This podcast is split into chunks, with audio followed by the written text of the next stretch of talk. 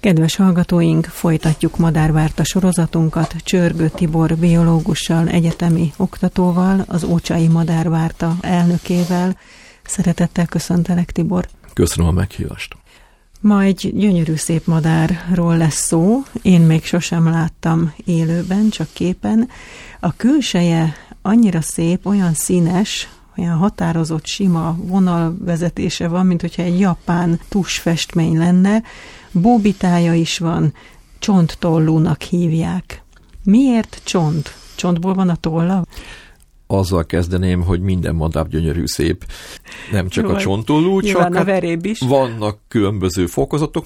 Ez kimondottan színes tarka madár, és azért csontolú, mert a tollainak a végén, a szárnytolai végén, mint hogyha a csévéje megvenne kicsit nyúlva, és körömszerű kis szarú lapocskák vannak a végén. Nagyon speciális dolog, nem jellemző a madarakra az ilyen típusú toll. Bóbitája is van, nagyon csinos bóbitája van, ezt mire használja? Mondjuk föl tudja mereszteni, hogyha mérges, vagy ha udvarol? Minden bóbitának tulajdonképpen ez a funkciója, hogy kommunikálni lehet vele. Tehát egy bubos pacsirta is emelgeti akinek van bóbitájának nem véletlenül van, azt valamire használni kell, és ez egy érzem kifejezés, agresszió, félelem, egy csomó olyan jószág van, akinek dísztollai vannak. Kócsagok, nagy kócsagok dísztollakkal. Viszont a csontollú, én nem láttam. Mikor és hol lehet Magyarországon látni? Nem fészkel Magyarországon, magas északon fészkel, a jószág egyébként széles elterjedésű, tehát Észak-Amerikától Szibériáig elterjedt, de elég speciális fészkelési igényei vannak, tehát ez a tajga őv az északi legfelső területeken él, és inváziószerűen jelenik meg Magyarországon. Ami azt jelenti, hogyha sokan vannak, tehát jó sikerült a költés, de elfogy a kaja, vagy nem hozzáférhető az ennivaló, mert ráesett két méter hó, akkor elindulnak délfelé. És ilyenkor milliós nagy csapatai vannak délet területeken, akár a Kárpát-perencébe is, és válogatás nélkül jelennek meg mindenütt, tehát a belvárostól kezdve az erdőszélekig, ahol bármilyen bogyós növényt találnak, mi az az ennivalójuk.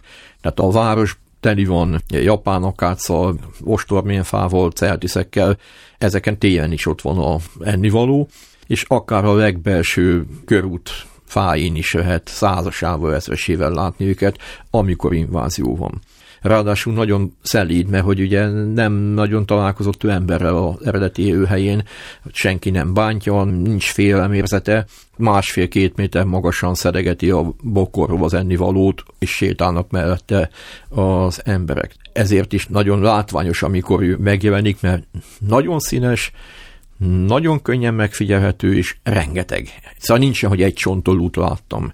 Csontolúból csak sokat lehet látni.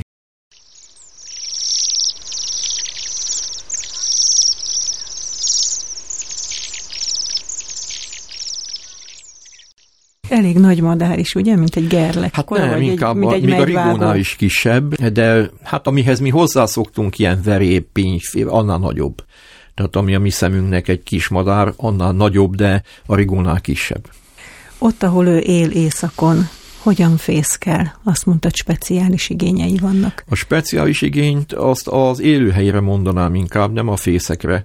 A fészeknek annyi funkciója van, hogy melegen tartsa a tojásokat, ne guruljanak szét, tehát egy teljesen rendes kis csésze fészke van, de a tundra vidéken, tundra tajga, ahol tehát Magyarországon ilyen, ilyen élőhely nincs, de még a magas hegyeken sincs ilyen élőhely, tehát a legfőső északi sávban fészkelnek ezek a, ezek a jószágok, és ebben az időszakban ők is rovarevők. De mikor jön a hideg, elfogynak a rovarok, akkor átvált bogyóra. De ha azt befedi a hó, vagy valami miatt kevés termet abban az évben, akkor kell neki onnan eljönni. A legutóbbi ilyen nagy inváziója, nem is tudom, van már vagy 8-10 éve, talán több is, sőt, biztosan több. Májusban is itt voltak, és a cseresznyefán eszegették a korai cseresznyét. A, a madárvonulás atlaszban van egy ilyen fotó a, megy, a csontolúnál, ahol a szépen pirosló cseresznyefán ott ülnek a csontolúak, és eszegetik a májusi cseresznyét. Nem volt kedve visszamenni. Hát Le... ahol ennyi kaja van, egyébként meg ott májusban még azért nem annyira jó az idő, tehát nem volt az annyira fontos neki még, hogy fölmenjem. Az jutott eszembe, hogy ha felmelegszik ugye az éghajlat, és hogyha ott sem lesz már annyi hó, akkor előfordulhat, hogy ezek a madarak megszűnnek vonulni, tehát hogy ő ott marad akkor a tajgán, és akkor nem fog ide lejönni hozzánk. Hát ez ennél bonyolultabb egy kicsit.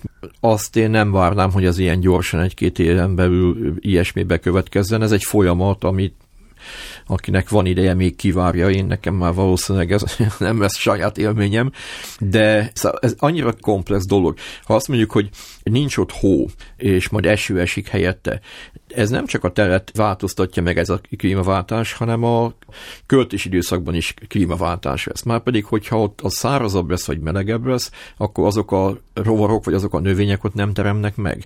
Tehát akkor alapvetően a fészkevés időszakban lesz neki gondja, nem a telési időszakban.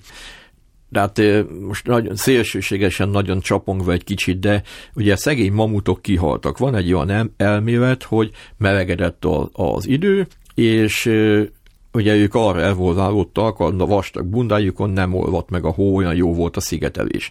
De amikor a hóesés helyett a melegedés miatt eső lett, az már átáztatta a bundájukat, és egyszer rájuk fagyott a jég, és kvázi tüdőgyulladásban megdögöttek szegények.